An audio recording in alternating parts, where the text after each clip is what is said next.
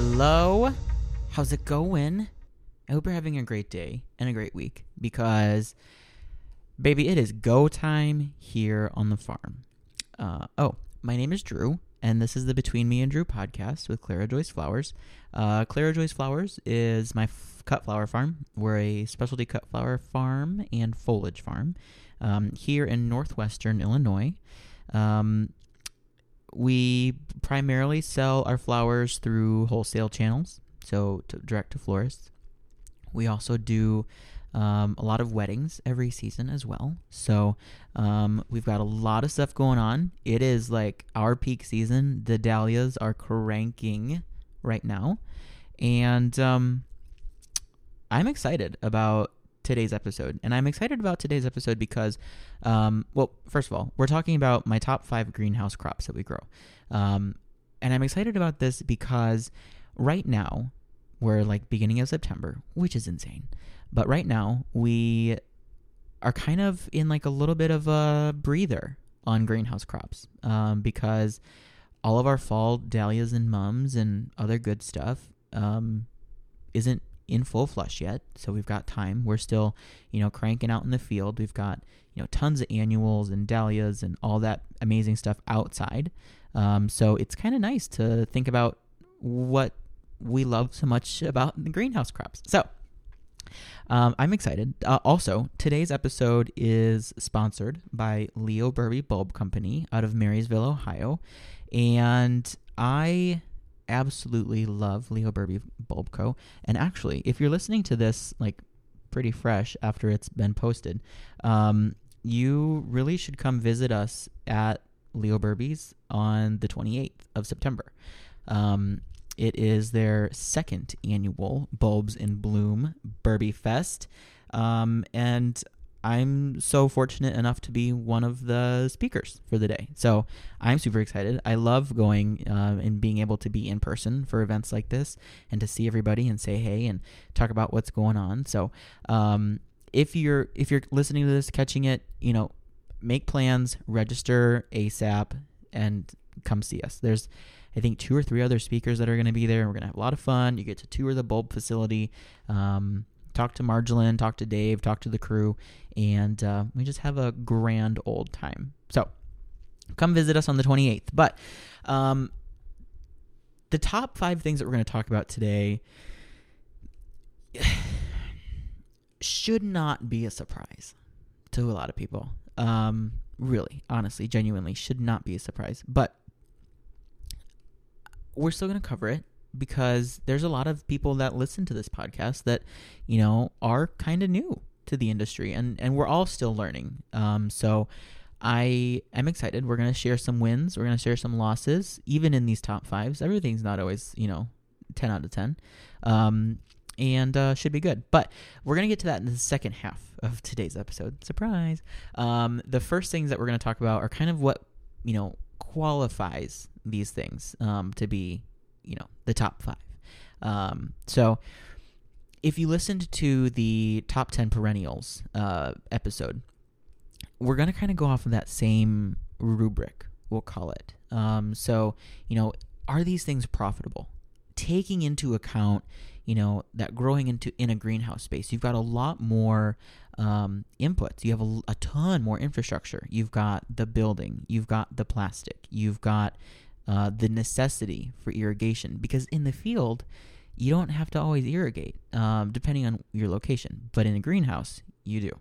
Um, so you've got that. Um, you've got you know the annual maintenance of the building and taking care of the building and the structure. So all of those things cost money.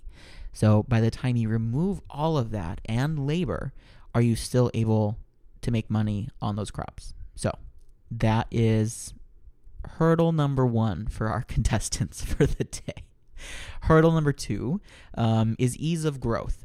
And um, this is a little bit of like a touchy um, condition, uh, the ease of growth, because there are no two seasons that are the same Okay, and we definitely experienced that, um, and we'll we'll get into more of that specific uh, problem or the potential for problem um, once we get into the top five. But ease of growth would be you know things like do you have to you know really babysit this crop? Do you have to be applying you know fertilizer every week? Do you have to be applying you know blah blah blah blah blah? You know three layers of of netting and support cages. You know that's not super easy to do. So, um, what crops are the most streamlined? They can handle themselves.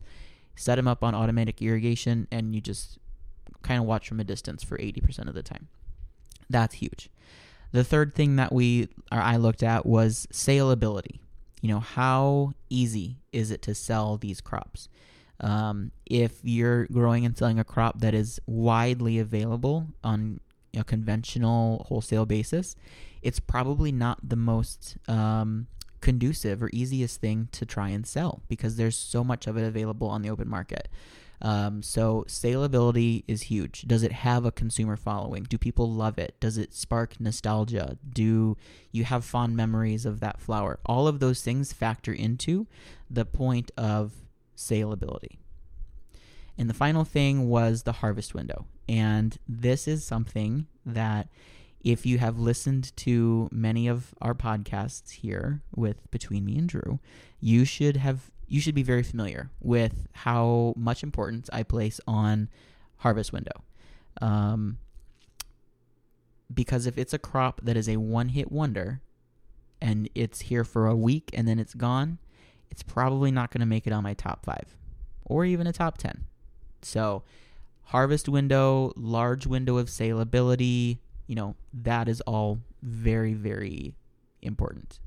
Um, because we need to be able to grow and invest in crops that we are going to have a long time to recoup that money, A, um, and B, start to turn a profit on these things. Um, so that's really, really huge as well. So that is um, the the uh, rubric. Those are the hurdles that our contestants had to jump over, um, and I think we will get started. Um, I will be right back. One second. I think this is so timely because Leo Berbee Bulb Co. is such a key component to our farm. Like, straight up. Um, Leo Berbee Bulb Co. is your one stop shop for all things bulbs, bare roots, perennials, etc. They're family owned and operated for over 50 years. Leo Berbee Bulb strives on providing exceptional customer service. Truly, I agree. Um, and while Leo Berbee specializes in bulbs for spring and fall planting, they also have an incredible young plants division that can broker plants and plugs from over 30 different growers. So whether you order online or you call into the office and, and you know phone in your order, uh, the process is very simple and straightforward. There's no order that's too large or too small, and there's no boxing minimums on orders either. They're family owned and operated. I love them to death, and the customer service is honestly the best. Um, so be sure to use the code Drew when you place your order online, and you'll get a free gift. So super simple you're ordering at the very end uh, there's a you can put like a promo code or in the notes section. Um, just use the code drew and say that you heard about leo leo bulb co on our podcast and uh, will make sure you get a little gift. So there you go. Thanks leo berbee. Love ya. All right. Let's get rolling. I just got a drink so we are ready to roll baby. So um, we're gonna start with number five and then we'll work our way up to number one. Sound like a plan Let's go. So number five. Um, this is a pretty wide, broad family of plants, but that is the snapdragon. Good old fashioned snap. Um, snapdragons are easily uh, one of the top greenhouse flowers that we grow and sell. Uh, we do multiple successions of snaps throughout the course of the season. Um, our earliest blooming ones are planted in the fall. So, fall planted snaps are great for us because they can get established and rooted in in the fall, go dormant over winter, and then they're flushed out, ready to go for early spring sales. So we have those way in advance over anything that's coming out of the field. So That's fantastic. Um, we you can buy snap plugs from Leo Berbee uh, through Dave in the Young Plants division. You just email him what you're looking for, and he'll make it happen. So that's fantastic. Um, the other thing with snaps is there are so many different varieties, series, colors, etc. Um, we grow a lot of the Chantilly's, and we also grow a lot of uh, your more conventional standard things like Potomac's, Maryland's, Rockets, things like that. Um, Chantilly's are definitely um, more of a specialty one because you're not super; those are not super common on the wholesale market.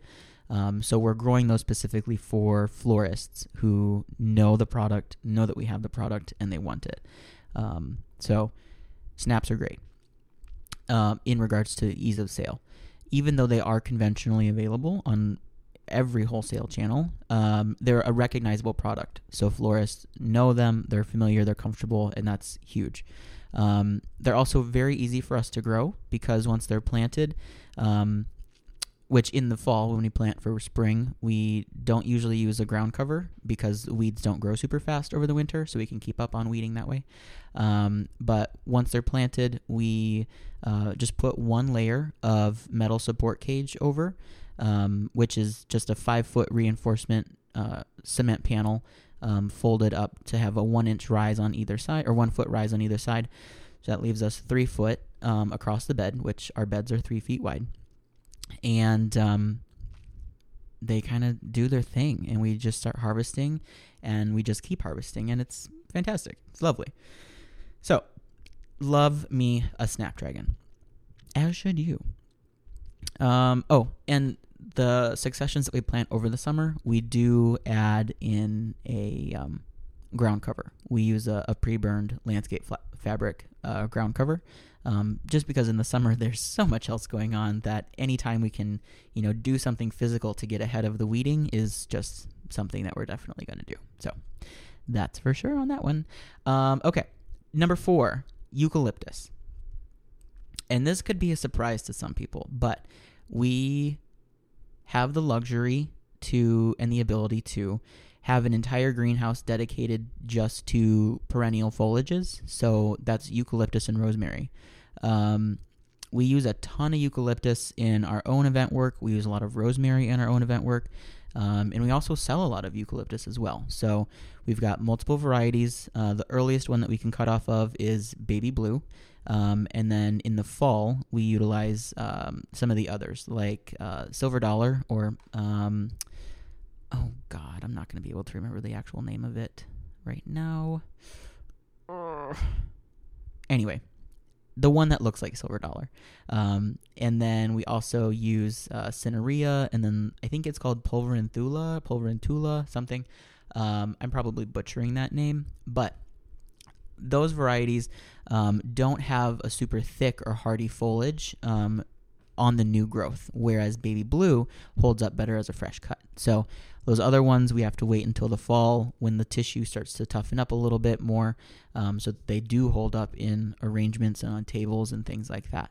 Um, but because we have a house that's dedicated to those plants, um, we'd have to treat those a little bit differently here in zone 5 we have to grow eucalyptus in a structure if we want it to perennialize because once that crown or the part of the plant that meets the surface of the soil once that freezes solid it's di- it's dead. It dies okay? Um, so here on the farm when we are shutting greenhouses down in the fall and in the wintertime um, we'll cut everything back dry what we can use what we can for you know christmas season and then that entire house gets covered with two layers of Ag 50 frost fabric.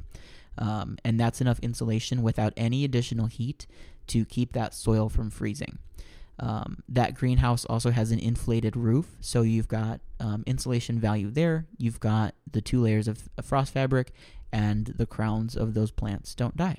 So then every year in the springtime, we remove that frost fabric, um, go through, clean up the beds one last time, and then you'll start to see tons of new f- growth come in due time. Um, it does take quite a bit of water to kind of get those plants going again in the spring. So, um, again, you have to factor in your irrigation supplies and all of that stuff. Um, but it's lovely. we start selling our eucalyptus here in like the end of June. Um, so we've got euc for June, July, August, September, October, and into November. So we have a long, long time to sell that crop. Um, and it's amazing. It smells delightful. It's familiar. People know it. Um, and it's it's lovely. Um, and I was very surprised, but I've I'll, I'll preface that.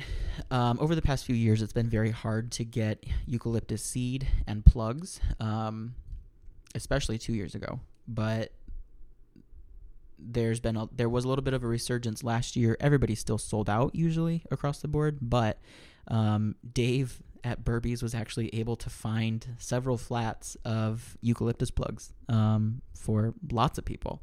Um, so he was definitely saving saving some people on that one uh, last year. Um, so Uke, love it. That was number four. Number five. Uh, this is no surprise because this is the season we're in right now.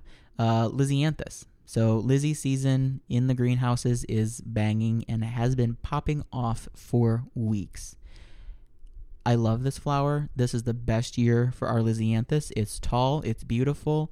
Um, she is pretty hungry when it comes to you know soil amendments and, and compost we found over the years.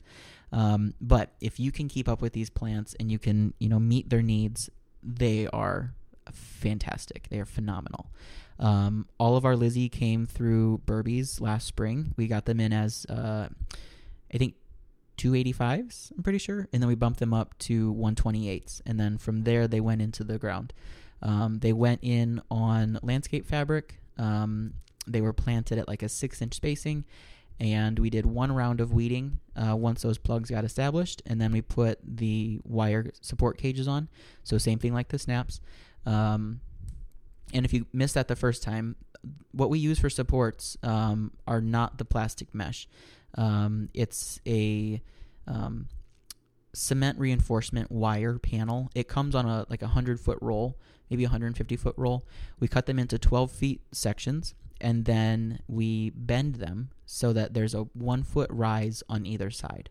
And that leaves you three foot um, across the top to straddle the beds, which is perfect height and perfect width because our beds are three feet wide, um, and one foot is usually enough to help hold these plants up, and it, it works fantastic for um, Lisianthus. So, huge fan of that.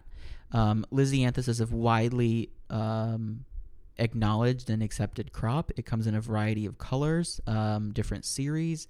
So it's definitely one that is easy to sell, um, and you should have no problem making really good money on Lisianthus when you grow it in a covered space. So there's that. And it also can be done in different plantings and successions. So, you know, it's it's a really valuable crop for sure. Um, number two for greenhouse crops. Um, not surprised, but this is the dahlia, the fall dahlia. Um, and I say, and I'm prefacing fall for a reason. Um, in our area, and for many of the growers that I know that have tried this, spring dahlias are just a pain in the ass for many reasons. Um, one, insect pressure on early dahlias is insane. It is off. It it is like ridiculous. Um, there's so many things that are just trying to get you know a bite of something that's big, fat, juicy, and loaded with water and a bunch of good stuff. And dahlias are exactly that. So, I mean, if you're ready to like fight tooth and nail for those early flowers and spend a lot of money on pest control, go for it. But fall dahlias are much easier, we have found. So we plant them in the summer, either as tubers and or rooted cuttings. Um, plant them in the fall, nine nine to ten inch spacing, um, and they're they're great. Um, they're very easy to take care of. They grow nice and quick. They fill out the bed nice and quick. Again, one layer of the wire cages, and they're good. They're good to go. The one thing that you have to look out for with these is that as everything uh, outside, so you know, end of summer, uh, basically end of fall, actually, um, everything has either been frosted or has died. And at that point, all of the insects that were feeding off of those plants outside, they're looking for something to eat. Okay, uh, because they're still trying to get in like one round of reproduction still. So you're gonna have some insect pressure when it comes to um, the flowers themselves. Oftentimes, we see that like uh, cucumber beetles and sometimes corn beetles um, are a huge pain in the butt um, in the fall. But those, since they're beetles, are pretty easy to take care of. Um, one round of a light herbicide usually knocks them out, um, or not herbicide, insecticide, um, and you're you're good to go. And that insecticide can be applied either through um, injection into your irrigation lines if you don't want to spray, or you can spray, um, and you can you know apply that insecticide directly to the flower head, so you've got almost an immediate uh, reaction. So um, make the best educated choice for your growing conditions, your growing practices, and um, move forward from there. And uh, finishing us off, the number one greenhouse crop that we grow, which I will be very honest with you, I um, am feeling a certain kind of way about this crop this year, um, and we'll get to that in a second, is ranunculus. All the ranunculus. Tecolotes from Berbee, Romance series, butterflies, labels, amandines, all of it. They're they're they all have their place for sure. Okay. And this is that's probably the one greenhouse crop that we grow the most of. We grow a a lot of ranunculus, but the reason I'm feeling a certain kind of way is that this is not a foolproof crop. Okay. Um, and up until this year, we had never had a problem growing ranunculus. And this is the year that we did. And it was a really big problem. Um, but that problem is that our spring was really, really cloudy, like all the time. During like the 60 to 70 day bloom window that we usually have for ranunculus, which is usually filled with beautiful springy days, sunny, nice and cool. We can open up the greenhouses and it's lovely. During that window where the plants were loaded with buds, I think we had like six days of sun, like direct sun, which is not not good. And it's not good for many reasons. One, the plants are not able to produce enough chlorophyll to continue to produce flowers. Okay, that's number one.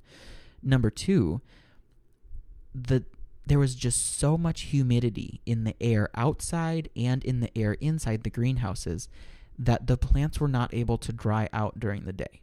And that's a huge problem. Um, fungal and disease issues can spread through a greenhouse crop of ranunculus so quickly so, so quickly. And the problem that we faced is that, you know, the crew was harvesting beautiful blooms. I mean, they were lovely coming out of the greenhouses, but after they sat in a cooler for a day and a half or they got shipped to the florist and the florist was opening up a box that was just shattered, destroyed ranunculus in like a big pile of goo. That's not cool. That's not good at all. So we were throwing away buckets and buckets and buckets of harvested ranunculus that were just covered in I mean they were they were beautiful. They were beautiful, but I'm not kidding you. Like 2 days and they're like toast, done. In in a 38 degree cooler where they should last for 10 days and then still have a vase life outside of it. So that was a big problem. We honestly didn't really make any money on ranunculus this year. So the reason it's number one on this podcast is not because of the 2022 season. It's because of the years worth of successes that we've had with it previously that make it on this list. And if you want to know more about growing ranunculus, go back to episode seven. Um, that was released last fall, so I did not have a tainted view of this crop yet. Um, so go ahead, go back to number seven, check it out, um, and you can learn more about ranunculus and, and what it takes to really grow that crop um, in detail. So that's top five, baby. We've got snaps, euc, lisianthus, fall dahlias, and ranunculus. So, um, I just would like to say that it should not be a surprise that everything in this top five list you are able to purchase through Leo Berbee.